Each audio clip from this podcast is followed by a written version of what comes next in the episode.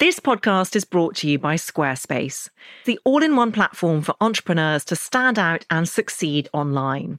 And I know this personally as I use Squarespace for my website and find it so easy to use with plenty of great templates to choose from to make it look super engaging and professional, even for a technophobe like me. And if you need any more encouragement, here are some of the amazing things Squarespace offer. You can start a completely personalized website with the new guided design system, Squarespace Blueprint AI. You can also sell your products and services with an online store. From hand knitted decorations to digital content or services, Squarespace has the tools you need to start selling online. Squarespace supports entrepreneurship by helping you to easily manage your clients and invoices in one streamlined workflow. Head to squarespace.com forward slash fail 10. That's fail 1010 for a free trial. And when you're ready to launch, use offer code FAIL10 to save 10% off your first purchase of a website or domain. Hello, I hope you all had a very happy Christmas given the circumstances. I know it wasn't a normal year, but I hope that you managed to find ways to mark it and celebrate and congratulate yourselves for getting through 2020. And as a reward, I would like to introduce you to a very special festive episode of How to Fail with Elizabeth Day. My guest is possibly one of my favourite people who I haven't yet met, and I can't wait for you all to hear the episode. Before we get started, I just wanted to draw your attention to a fantastic new book that is coming out in January. Some of you might know that I am an ambassador for Samaritans. They are an incredible charity who offer 24 7 care to those in need. The coronavirus pandemic has added to the pressures people face this year, with many struggling to access the help and support they need. Samaritans volunteers have been there throughout, providing support to those in need. They've also been busy working with Kyle Books on a new book called How to Listen.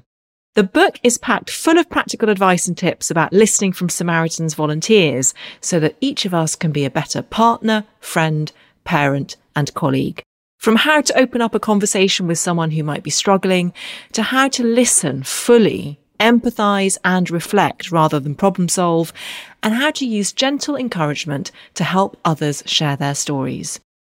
The book demonstrates the power of listening without judgment, and it comes with some very well known contributors, including Dame Julie Walters and Michael Palin.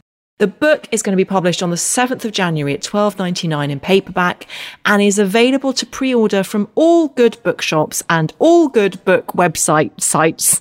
And I can highly recommend it as someone who fully believes in the power of active and empathetic listening. This could not be a better book. Thank you so much for listening and enjoy the episode.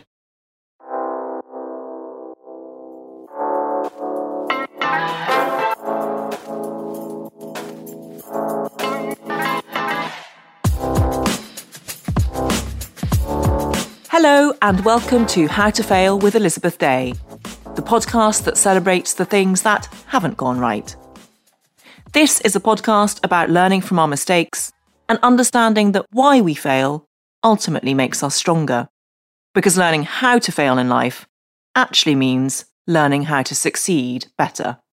I'm your host, author and journalist Elizabeth Day, and every week I'll be asking a new interviewee what they've learned from failure. Let me start by telling you a story. When I was 35, my marriage ended. I had lost faith in myself and my judgment. And somewhere in the midst of this emotional turmoil, a good friend took me to a spin class for the first time, and I felt better. I kept going and I kept feeling better, and spin became my exercise of choice. Then, a little over a year ago, I tried out a Peloton bike in a hotel gym. It was a fixed indoor cycling bike attached to a video screen which streamed on demand or live classes given by various instructors. I was skeptical. There was no way this was going to be as good as doing it in real life, I told myself. But I was wrong.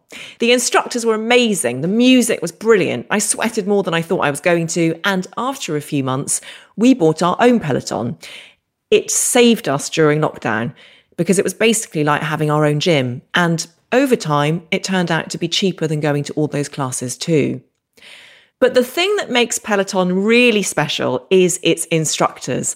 And my favourite instructor is today's guest, Leanne Hainsby. In 2018, Leanne became the first female Peloton instructor in the UK and since then has grown into a spin class legend. She has a devoted following, including multiple celebrities and lots of friends who are incredibly jealous I'm interviewing her today. Leanne is brilliantly motivational, but not in an annoying way. She is upbeat, but never inauthentic. She pushes me harder than I've ever been pushed, but does it with such kindness, clarity, and encouragement that I don't notice it happening. She and her excellent taste in music have got me through some of the hardest times in my life, including two miscarriages and the not inconsequential matter of a global pandemic. So, yes, it's safe to say, in spite of the fact that I've never met her, I've got a massive crush on Leanne. And when it came to who I wanted to interview for a special episode in that strange formless time between Christmas and New Year, at the end of the humdinger that was 2020, I knew there was only one person who could make us all feel a little bit more positive, and that's Leanne Hainsby. Leanne, welcome to How to Fail. Hello, that is the kindest introduction I have ever had. I need my mum to listen to that and to know to always introduce me as kindly as that in future. Thank you. Oh my gosh, it's such a pleasure. I'm giddy with excitement. I also feel like I, I know your entire family because I know that your mum and dad have a Peloton bike and you often shout them out in the middle of a class, which is very exciting. They do. It's so funny. I mean, they definitely understand Peloton, and I actually got them the bike for a Christmas gift a couple of years ago when I first started. And I mention my mum so much in the classes. And I'm always like, Mum, that's a really big deal, you know, that I, you know, speak so openly about you. And she's like, Yeah, I know, it's great, isn't it? Like so unaware, so unaware of just how special those moments are. Yeah, because Lovely. getting a shout out in a class, we should say, is like one of those things that as a Peloton rider, you always strive for. And I know that you as an instructor have to get through so many that it's quite stressful for you. So yeah, Leanne's mum, her name's Sue, isn't it? Yeah, Sue. Yes. And on Peloton, she is mum of Leanne. So, you know, so she doesn't sweet. want to go unnoticed, let's be honest. well, shout out today to mum of Leanne. So we're recording this in November. It's actually the first day of the second lockdown. Yeah. And people will be listening to this in between Christmas and New Year. And I think we all feel quite exhausted at the end of 2020. So, Leanne, how do you motivate yourself when you also feel exhausted to like get on the bike and motivate others? What's the key to that for you? I think this year has been so unsettling for everybody. I am such a big advocate for energy, like good energy. And for me, the more good energy that I give out, the more I receive it back. So people are so kind to me on social media. And I, I know how much the workouts, the motivation can change their day, their week, their health and fitness journey. So that is my biggest motivation also, I was told very early on in my Peloton journey during my training in New York by Robin Arzon, who is our vice president of fitness programming, that you won't always be motivated. So you have to be disciplined. And the reality is, I know how working out makes me feel. And I am somebody that's not hugely based on the numbers. I just know how I want to feel. I know that when I feel better, everything in my life, I feel like I can deal with it better. And that mm. for me is something that I keep coming back to because let's be honest, when it's dark, when it's cold, when it feels like it's just a really relentless year, the last thing sometimes you want to do is work out. But if you could bottle and think about that end of the workout feeling and just really kind of focus on that. I think that it's just so worth it. The hardest thing is starting, right? As soon as you're in the workout, yeah. as soon as you've done it, you're so grateful that you have.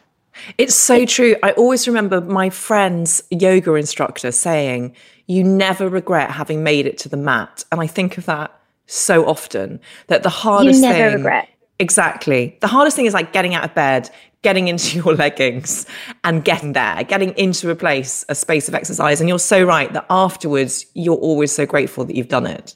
You're always so grateful. And, you know, it's the little things, for example, making the before process as easy as possible. So something as simple as laying out your workout outfit. Doesn't matter what you look like, it doesn't matter what you're putting on, but making sure that every step that gets you to the bike or to your workout is as easy as possible so that it's like, right, okay, let's do this. And I also think, like, for me personally, at school and university, I thought I didn't like exercise. But actually, what I now realize is that I was doing the wrong things for me. I was doing a lot of team sport and I always felt I was letting everyone else down. And actually, what I need is to almost outsource my exercise to an instructor like you. And all I have to do is get to the workout and then someone else takes over what I need to do. And, and that was the unlocking for me. You know, funnily enough, I never ever thought that I would be doing this. I used to be a professional dancer, and that was all I ever really, really knew. So when it comes to me training as well, I'm exactly the same as you. I have a PT and I like to, you know, put it over to him as soon as I'm in that workout space. I totally get that. I wasn't somebody who during my dance career ever really went to the gym. Obviously I stayed fit through dancing, but I think people get into fitness for different reasons and at different times in their lives and that's the connection I think. So for me it was at a time in my dance career where I was really feeling like I needed a change. It felt a little monotonous, as fabulous as the career mm. is. I needed a change. And then your fitness burst of energy starts at that place. Yeah. It's a weird one to think about, really, but I've always been into fitness. I think the Peloton thing works for me as well because you're passing it over to somebody else, right? And it takes the control away from you and just allows you to be like motivated and fully in it on the other side. Exactly. Now, not everyone can afford a Peloton or a personal trainer, but what advice would you give for those people who are looking for a way to be motivated themselves? I mean, I know that during the first lockdown, I found a lot of Zoom classes, and I don't know if you've done any of them, but whether you'd advise people to get into it that way.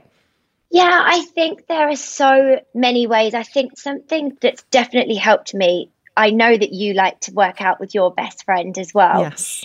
But whatever you're doing, sometimes you need to hold yourself accountable to something or to somebody. And if you're working out with a friend, and listen, that can be going out for a run. The thing is, it's movement. You need to keep your body moving to be physically strong and active and also mentally strong and active. And you can join Zoom classes, you can find so many classes online, or you could do your own thing as long as you're moving your body. And in that respect, when it comes to motivation, it's like you have to find something that you enjoy. So you could go out and play tennis as your form of exercise if you enjoy it. I always say in my classes, for me, that's the key. If you're enjoying it, you will keep coming back. If you're not enjoying it, you'll find a million excuses not to do it. There's always something out there. So spend a bit of time. Like if a Peloton isn't affordable to you, there are so many ways that you can still be working out. And I think it's worth spending the time researching those things that you know you enjoy. Write down your hobbies. And sometimes those hobbies will be things that keep you physically active as well. And that's a great place to start. Love it. Actually, as you were saying that, I was like, one of my hobbies is going to the cinema, which I can't do anymore. But I suppose that explains why I like having an instructor because I actually quite like watching something and having a, an entertaining soundtrack, yeah. Uh, which is what you do brilliantly. But so many people at this time of year come up with improbable fitness goals as a New Year's resolution. So, having yeah. never run forever, they will suddenly say, I'm going to run a marathon. And I'm always a big advocate of not making an unrealistic resolution because when you don't achieve it, you then feel like a failure according to your own metric. Yeah. so, have you ever been guilty of that, Leanne? Have you ever set yourself an improbable New Year's resolution?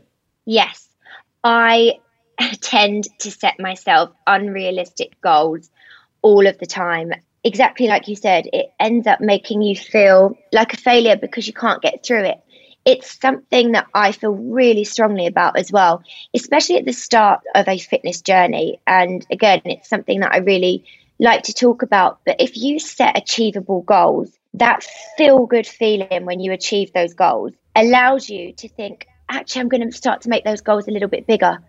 And that's how it works. If you set yourself mm. huge goals in the beginning and you don't achieve them, it's so easy to give up because you've lost your mojo from the very beginning. It doesn't mean that you're not doing well.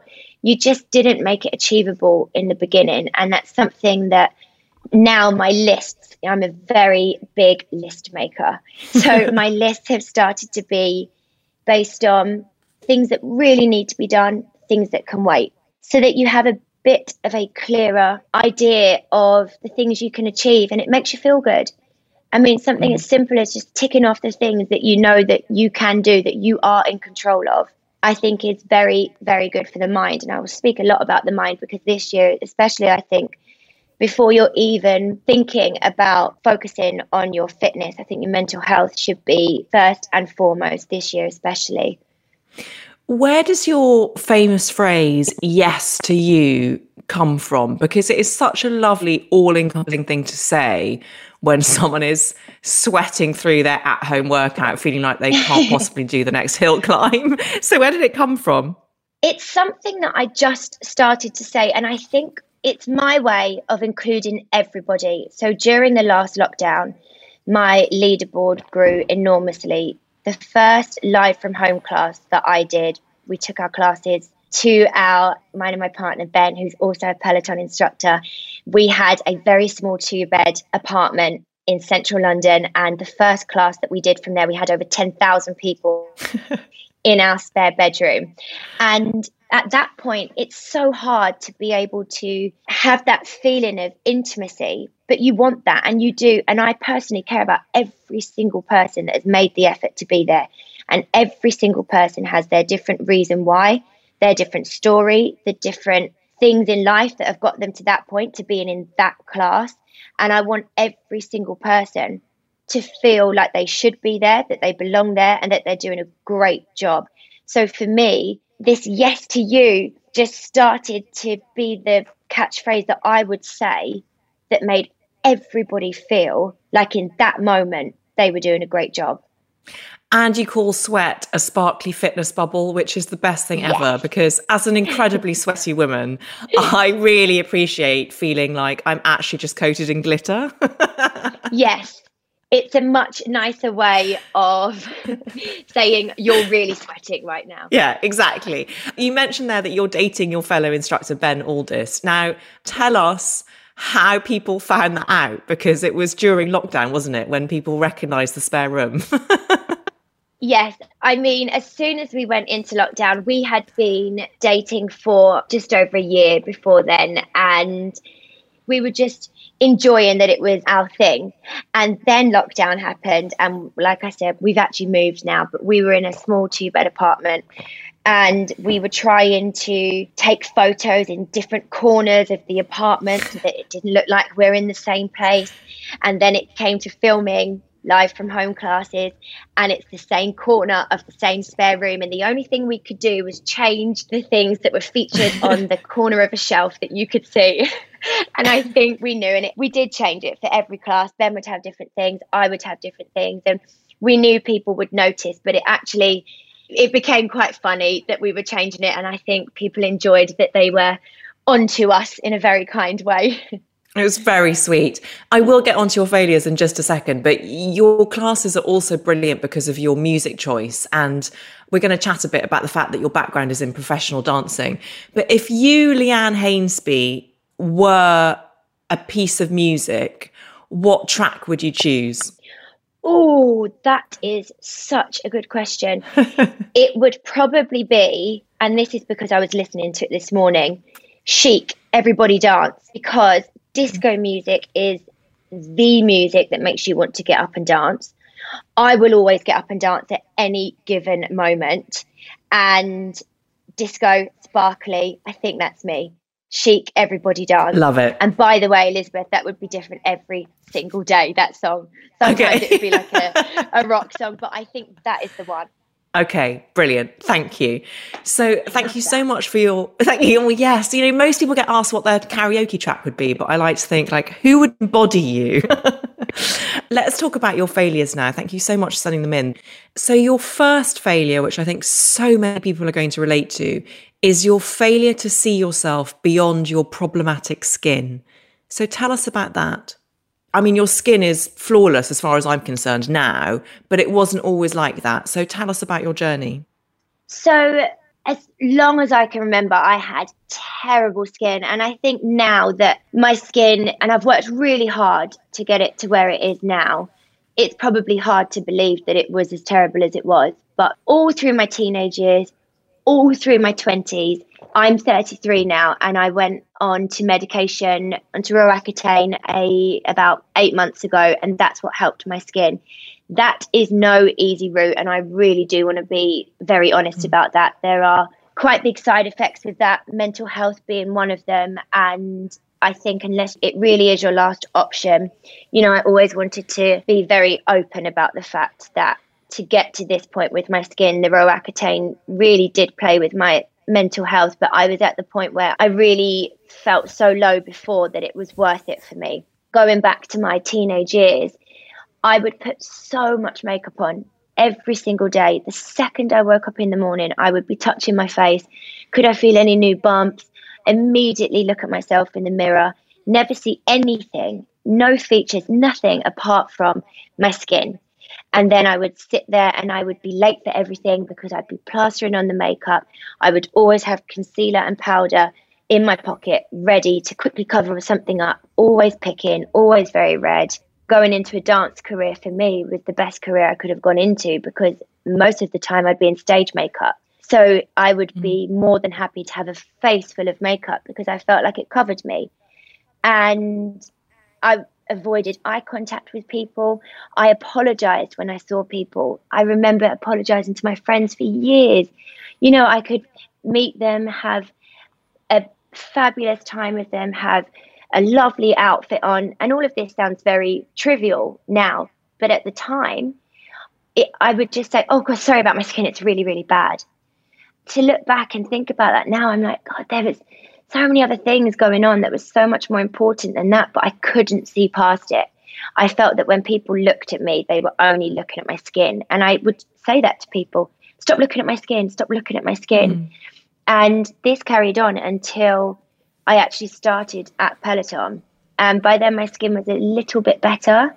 For me, it was very hormonal. So, things that happened in life, it would flare up, it would calm down, it would flare up, it would calm down. But when it got to the point when we could have members in the studio, we used to do a meet and greet after, which was lovely because people fly in from all over the world to come and take the classes.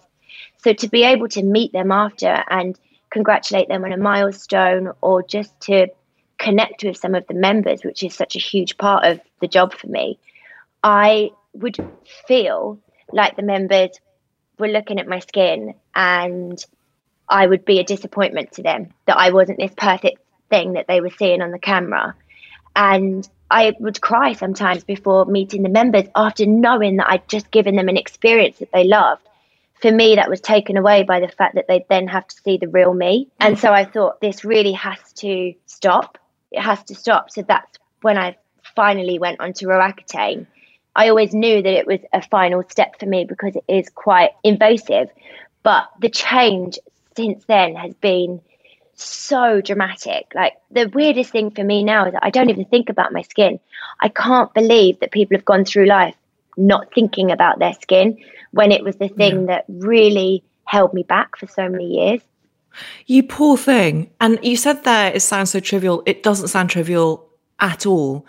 I had a patch of having bad skin when I was at university.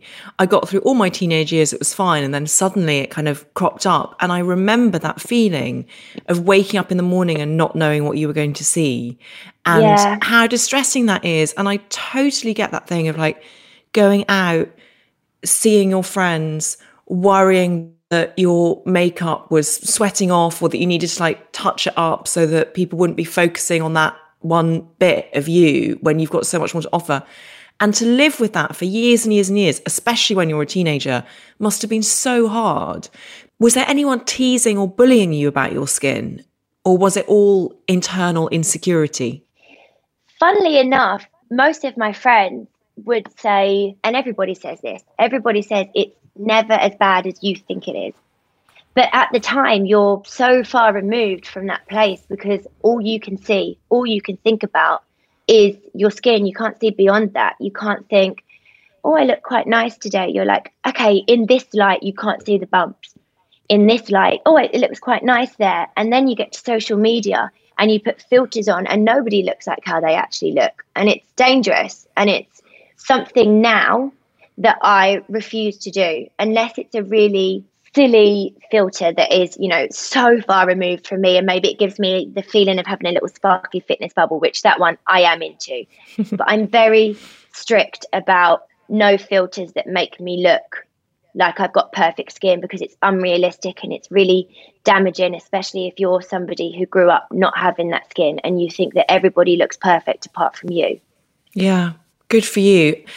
Do you think it taught you something that period of your life because I'm going to embarrass you a bit now, but you are an astonishingly beautiful woman, and I'm sure oh you probably you probably don't think you are because you had those years of not feeling that, and I believe that that's part of what makes you special is that you have such a degree of empathy for others that you can sense even through a video screen. Do you think that those years of feeling unattractive have taught you something important?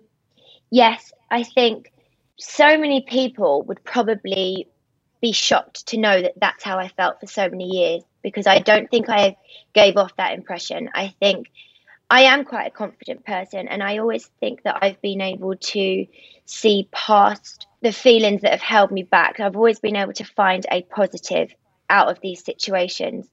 I think looking back now, it enabled me to be relatable. I think one of my strong points now is the fact that I do have empathy with people. I am relatable. And I think that comes from knowing that everybody has their thing. Even if they come across as really confident, even if they come across as if they're totally fine, everybody has their thing. And it's a great reminder to always be kind because even the most confident people may be feeling deeply unhappy because they think that they have terrible skin or whatever their thing is. And I think that I will now take in my 30s all of those years of bad skin for what it's given me now, which is being able to really know that everybody deserves to be treated with kindness because everybody is going through something, whether it's trivial, whether it's really important to them or whether it's life changing. Everybody has their thing. And if you can be open enough to then treat people with respect and kindness and try to make people feel good, which is something that I try to do every single day. I want to make people feel as good as they deserve to feel because I know what it's like when you don't feel like that. So that's a massive thing that I've learned from bad skin over the years. I mean, I love you. That's just such an amazing answer. Oh, um, I love you. You, you no, no, I love you, Leanne. Okay, we've got to stop. Um, um, but you mentioned that you went on Roaccutane and that there were side effects. Do you mind me asking about those side effects? Because if you were being a peloton instructor during the time that you were taking it and you were feeling really low, that must have been a very hard thing to handle. Yes, I started Roaccutane at pretty much exactly the same time that we went into the first lockdown. So some of the side effects, and there's quite a few for Roaccutane. It can be from having dry lips, which is a kind of real minor side effect that I had, and then going up to feeling really quite down. And every month I would check in with my dermatologist to assess how I was feeling mentally because that's something that can be really affected. And at first, when I started to feel down, so I did a six month course. About three months in, I started to feel a little bit off. But we were in a global pandemic. Everyone felt a little, you know, off. So yeah. I put it down to that. And then I started to realize that the only kind of sparkly moment in my day was when I was teaching my classes. And other than that, it was very difficult for me to feel happy, or it was a struggle to even feel kind of level. So I did come off the medication slightly earlier. The funny thing is, I've always been quite used to an, a real up and down life. As a dancer, you have moments of huge highs on stage and then lots of moments of low when you're either not working or you're spending hours on a tour bus or you haven't been paid from something. So coming into a job like Peloton where you have moments of high and wanting to give all of your energy to people on the bike and then maybe not feeling like that off of the bike is something that isn't that unfamiliar to me. But it is something that in my 30s compared to my 20s that I'm not really willing for that to be how I want to live anymore. So yeah, for me, I came off of the medication because I don't want my classes to be the only sparkly moment in my day. I want to feel like that as much of the day as I can. And that's yeah. not to say that I'm unrealistic and I and I live in this sparkly little bubble. You know, I'm very open about life not always being like that. But I do think that the pursuit for perfect skin isn't worth not feeling great in the mind.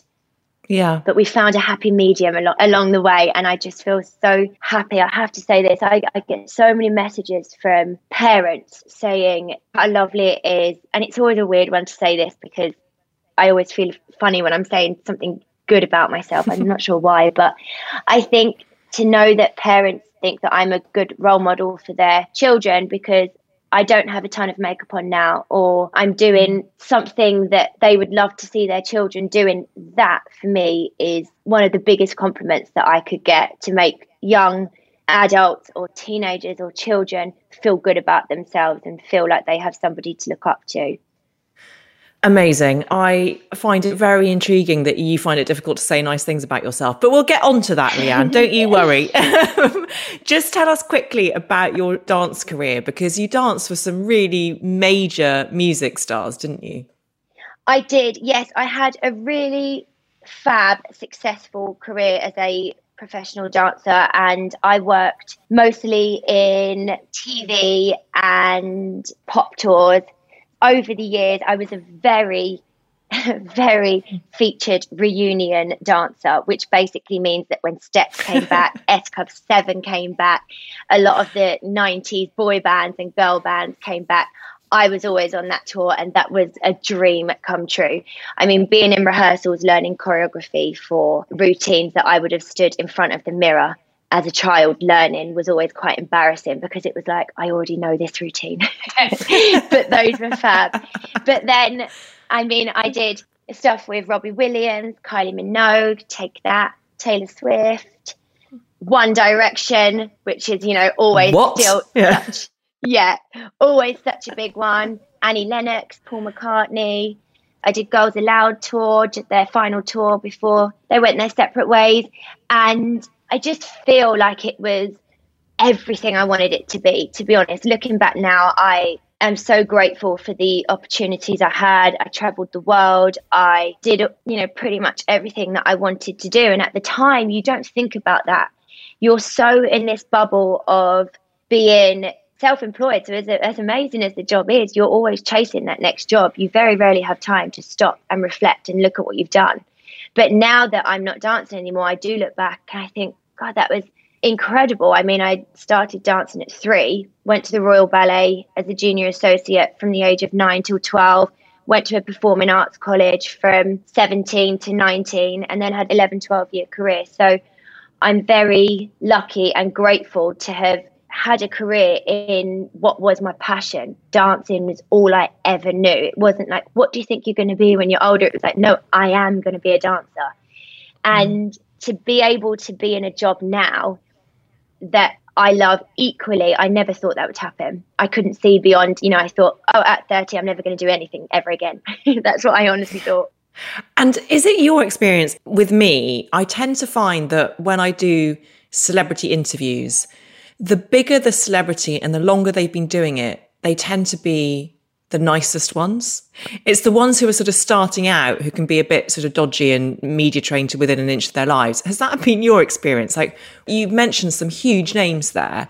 Who was the nicest of anyone you've ever worked with? I mean, you probably won't want to say because you're too nice yourself, but I'm going to ask you anyway. Who was the nicest? so, one thing that I never ever forget, very, very early on in my dance career, I did a music video for Paul McCartney, Sir Paul McCartney. And in between takes, I mean, video shoots end up being a really, really long day. They're great, but they're long day. You're looking at 12 to 14 hours and more. And in between one of the takes, we could hear some music. And Paul McCartney was in the corner with his guitar, just singing away, very low key, doing his own thing. And you're like, oh my God, we're just basically having a private gig with Paul McCartney. This is absolutely incredible. You're totally right. The longer that people have done it, the kinder they seem to be.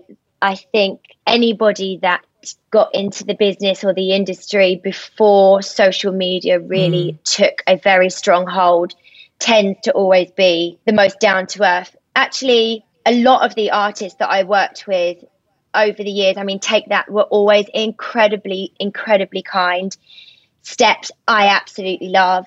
Kylie Minogue, I only worked with her a couple of times actually, and once I wore what was a wig as shoulder pads, which was very, very fun. hot pink wig as shoulder pads. And my microphone got caught onto the shoulder pad and I pulled it over. So, I mean, that's where that story ends. that was not my finest moment working with Kylie, but there we go. I always favoured working with somebody that had been in the industry longer. I also think that they have at times better artistry and also a love for what they're doing as opposed to a love for the fame. I feel like the fame yeah. came with what they loved doing as a, you know as opposed to just wanting to do it to be famous for 15 minutes and as a dancer, I'm guessing that you have to get used to receiving criticism. I mean, especially as an associate at Royal Ballet. How difficult is that? Looking back now, you can't believe that, for example, an audition process may be an eight hour, this isn't all the time, but this was definitely some of our auditions along the way, an eight hour day where you obviously make yourself in the morning look as good as you can look. You're really looking the best that you can look. You're dancing your socks off. You're giving your heart for somebody to sometimes tap you on the shoulder and say, Thank you. Mm. And that can be in front of all of your friends, in front of people that sometimes look up to you. And you learn to develop such a thick skin. And actually, you do learn to understand and appreciate that sometimes you're not right for that job. If somebody needed a five foot seven, blonde haired girl, it would be me. Or, you know, I, I know that I would have a mm. chance. But if they didn't want that, then you just start to accept that you're not going to get everything. I think it comes with its pros and cons. You learn to sometimes not take things so personally. It's such a tricky one. At the time, you really don't give much to it. You mentally move straight on to the next job. Okay, what's the next audition? And I think the older you get, the audition processes became slightly kinder because you would have worked with people slightly more over the years. But it's definitely tough it's definitely a very tough industry. And I think the moments that people see are, you know, your X Factor moments or backing dancers on tours where it looks so brilliant and the outfits are great and the lights and the music. And you think, oh, that just looks so great. Like with everything, there is so much that goes on behind the scenes that get people to that moment. And those moments behind the scenes are sometimes really tough on people, and not everyone can handle that. The audition process has changed a lot over the years, but when I first started, it was definitely tough, definitely a tough process. And do you think, given what you said earlier about you find it uncomfortable saying nice things about yourself that people have messaged you, do you think that's partly why? Because you've had to get so used to being neutral about feedback, whether positive or negative, and kind of moving on? Yeah, and I also feel like I spent my life as a backing dancer. So I was never the person who received the praise or the compliments. I was always dancing for that person or behind that person. So for the feedback to come directly to me, I really appreciate it. I listen to it wholeheartedly. I do my best to connect with people and thank them for being so kind. I don't know, it just makes me clam up a little bit. I just can't believe that people are that kind and that people feel like that about me. And I'm not sure why I feel like that, to be honest. The longer I do this job, the more I understand it. I just love to be on a level with people. So yeah. I just really wish that I could tell every single person that is so lovely to me just how much they changed my life as well. And it's impossible to do that with the amount of messages, but that is something that for every person that says something nice, that builds my confidence slightly more. And that's something I'll never take for granted. Oh, Leanne. Well, the thing is, is like the reason you're loved is because of exactly how you are, if that makes sense. So the oh, fact that you are so rooted and you don't feel better than anyone else and the way you've just expressed that is is really beautiful. And it leads us on to, I think, your second failure, which is such a big one. And again, I related so hard to this your failure to value yourself enough in a relationship. So this is prior to Ben, but talk yes. us through your relationship history and your experiences in that sphere. When I'm talking about that, it's probably, well, it is two relationships that I had prior to being with Ben, who is just everything I could have wanted without that sounding really cringy. And he will not believe that I've said that. but oh, you guys, ben, he's such a decent oh, man. You can tell. You can tell on Instagram. Anyway, carry on. Sorry. I had a really terrible breakup in my mid 20s. And without going into a huge amount of detail, because this could be a different episode in itself, I mean, it crossed over with a very close friend of mine, which then really damages trust in so many different areas of your life and your being. And I really pride myself on being a very good friend. And I think my mum has always said to me, to have good friends, you have to be a good friend. And I've always made sure that I try to be the best friend that I can be to the people that I love love and adore and that you know are very close to me. So to have a relationship that broke down and crossed into a friendship group was really really difficult for me. And i don't think that i healed from that relationship enough before i went into another relationship. And i think that tends to be maybe what happens sometimes. And i definitely did go from relationship to relationship. And i think looking back now it's because i didn't value myself enough my past mm. relationship mm. before Ben was I lost so much confidence. It was the same pattern that used to happen over and over again. And every time it happened, you lose a little bit more of yourself. And then you feel like you've spoken to your friends so much about it and you're going to bore them if you say it again. And then you feel so, and this was something that was so true to my life. You spend so much time feeling unhappy and trapped and like you can't believe you're in a relationship like this that when you see your friends you want it to be your happy time. So you don't want to sit there and say listen i'm really unhappy. This isn't working. Sometimes you do but sometimes you want to forget and have a good time and just cherish those moments of feeling free and happy. And for me i knew i needed change and i knew you know it's that thing that people say it doesn't have to be this hard and yeah. that's something that I'm sure so many people have been in. You try to make it work, people give you their opinion, and you're like, yeah, but, yeah, but. And actually, maybe it's because you don't want to see it. I used to think, I can't believe, I mean, it's so funny now that just before 30, I really was thinking, I'm too old to start again. I can't do this again.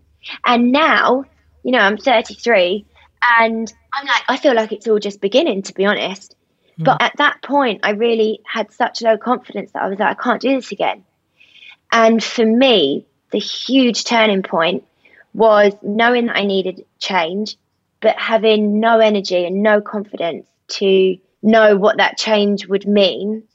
And then that's when Peloton came around. So for me, I really, really wanted the job because I wanted to be financially secure and I wanted to have something that was mine that was a fresh start. And when people say that Peloton changed their lives, I'm so on that bandwagon. Like it completely changed everything for me. And now I look back and I almost the only time I really feel sad is when I think I can't believe that I allowed myself to be treated how I did. I can't believe that I wasted so much time and wasted so much advice that was given to me that I didn't take But you, you yeah. know, like with so many things, like with people that are smoking or doing whatever, nothing changes unless you want it to. So the second that I thought, I don't want to do this anymore, that's when everything changed. But I think, you know, a lot of people know me now from a really happy, healthy relationship with Ben.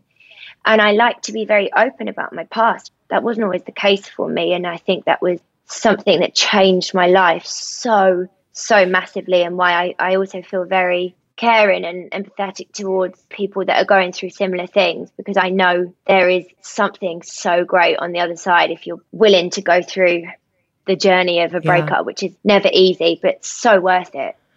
I could not agree more. And many of my experiences sound quite similar to yours in terms of spending time in a series of long-term monogamous relationships throughout my 20s yeah. so that I was like I wasn't single from the age of 19 to 36 I was like with someone and I think you're so right when you say like you're grateful for it now but you like I wish I'd learned the lessons more quickly but, yeah. but by the same token I met the love of my life age 39 when I felt like I just don't have the energy to go through this again. I really don't. And yeah. now I'm engaged to the most decent, amazing man I know. Oh, I love and that. I know he's amazing. He's better than I am at Peloton, which is super annoying, but I try not to dwell on it. Um, Ben's better than I am but, as well, but you know, I don't dwell on that either. okay, fine, fine.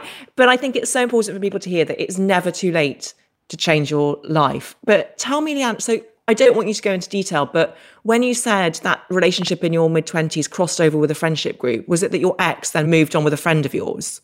Yeah, and whilst we were together as well. Wow. And it felt like my world collapsed. And funnily enough, we were all dancers, and it was during the Olympics closing ceremonies in London 2012 which was one of the best experiences of my life, hands down. There were a core group of dancers that did some incredible performances with so many incredible artists and stars, and it was the absolute highlight of my dance career. But at the same time, I had an ex boyfriend and one of my very close friends on the same job. And to be able to deal with that in your mid 20s is incredibly tough and embarrassing. It felt really yeah. embarrassing at the time. And to look back now, there's nothing to be embarrassed about. But that's the thing about hindsight. It's so easy to look back and to see a situation for, for what it is. But at the time, you really can't see that. And I think the best advice that I could give now is that in those situations when you can't see it, you have to listen to your friends and the people that are close to you because they care about you. They are telling you and giving you advice based on looking from the outside in. And if you don't take that advice, nothing changes. If you do trust the people that love you, that are wanting the best for you, then I think it's slightly easier to navigate through situations like that. I had a partner that was so emotionally and mentally damaging to me. And I think when you're making excuses for the things that people are saying, and you're sat at dinner and you're laughing off your partner's stories or words about you, and go, oh, you know, mm. that you know that just happened. Now you want to be like, mm, look at me now. I told you that mm. I didn't mm. need you, and that's such a great feeling. And I always think and my family and friends will always say this: is that the good people always come out on top. And if mm. you know that you're a good person, then you just have to keep moving in the direction that you think is right for you. Totally. You've got to be brave. Have to be brave. I'm so sorry that that happened to you. And I'm so glad you are where you are now. Do you think, I mean, this was certainly my experience that I think a lot of women end up being people pleasers and outsourcing their sense of self to what someone else wants because that's how they gain self worth. And because you were saying there that beforehand you were a backing dancer, so it was always very much like you doing yeah. things for other people professionally. Do you think that happened personally as well in your romantic relationships? Yeah, absolutely. I put my partner's feelings and dreams and whatever they wanted to do on such a pedestal compared to what I wanted to do. I always thought it was so amazing. Like, oh, isn't my partner amazing? But I never felt like that about myself. And I think that looking back at those relationships now, I'm such a perfectionist And it's something that I'm really trying to work on as I get older because let's be honest, perfection doesn't exist. But in my 20s, I really I wanted to look maybe from the outside we looked like a great couple and I really wanted to keep that facade up I think because I didn't want anything to go wrong I don't know whether that's related to being a people pleaser or just the fact that I wanted everything to be in its place. Everything needed to be perfect. I just had this idea that you have to make things work. I don't know why that is. I don't know whether because that's what we see. You think, oh, you get with somebody in your mid 20s and then you stay with them, you get married, you have babies, you do this. And it's like that's what we perceive sometimes as being the normal. And it's not. It's yeah. not the normal. That's not how it happens.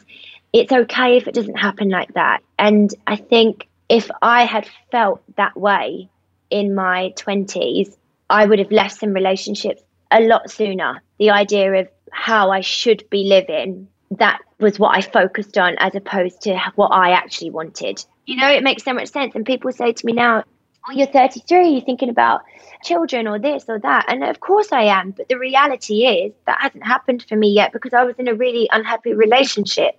And if I followed what everybody else thinks is the right way to be, I would not be doing Peloton. I would be desperately unhappy. But maybe to the outside in, I would have life as it's supposed to be in mm-hmm. other people's eyes. And you know, it's when they say they, well, who is they? Who are we trying to please yeah. other than really ourselves?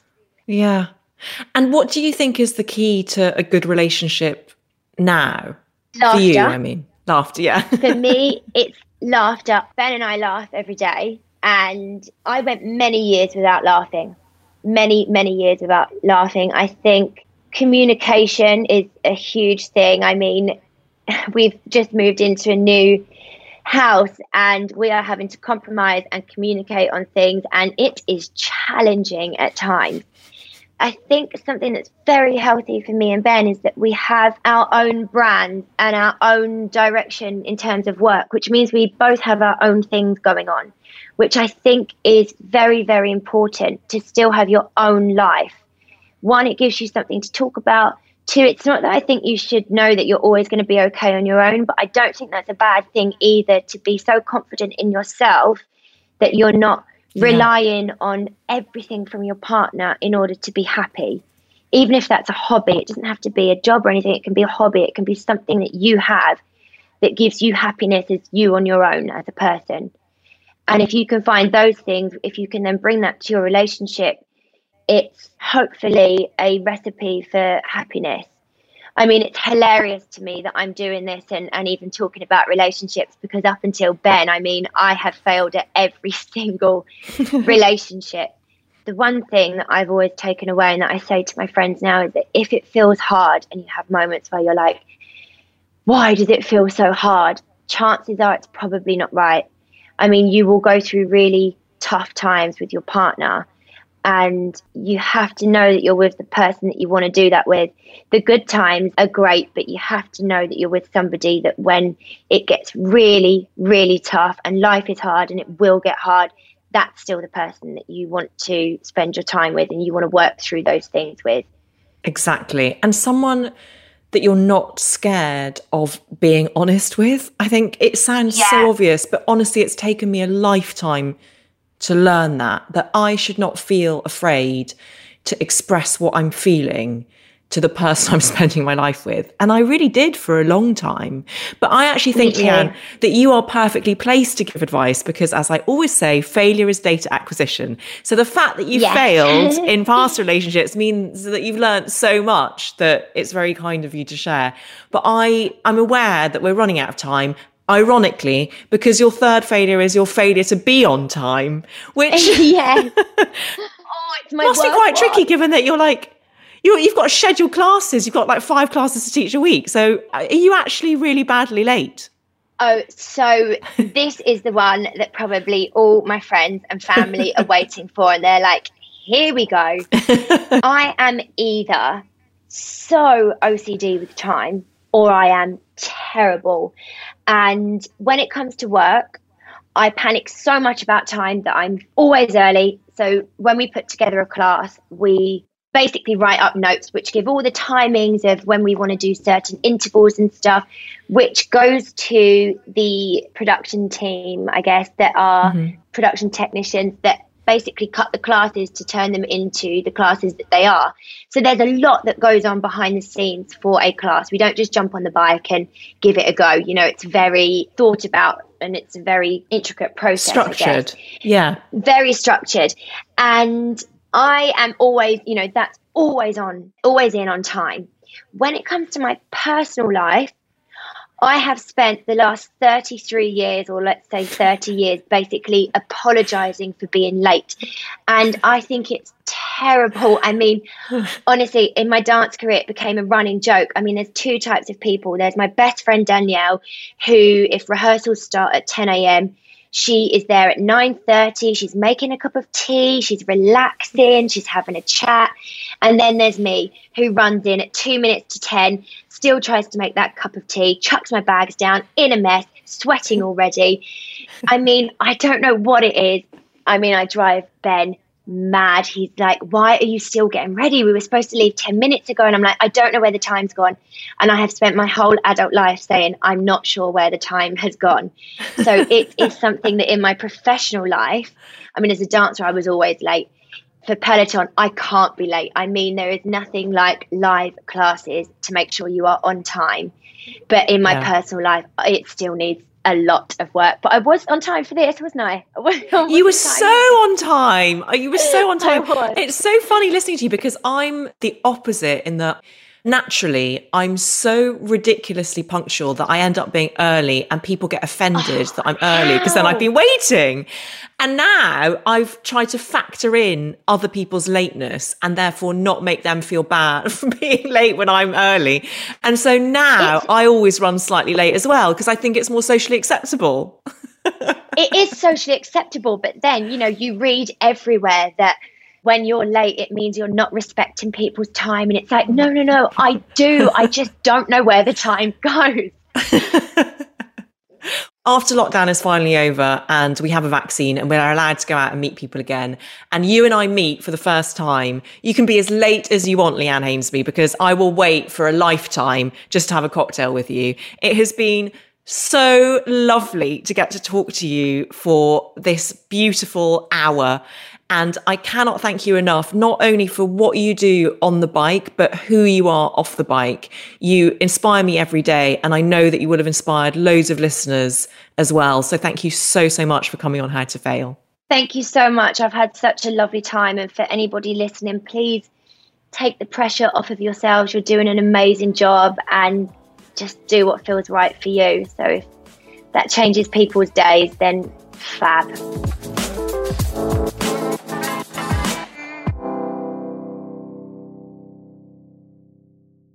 If you enjoyed this episode of How to Fail with Elizabeth Day, I would so appreciate it if you could rate, review, and subscribe. Apparently, it helps other people know that we exist.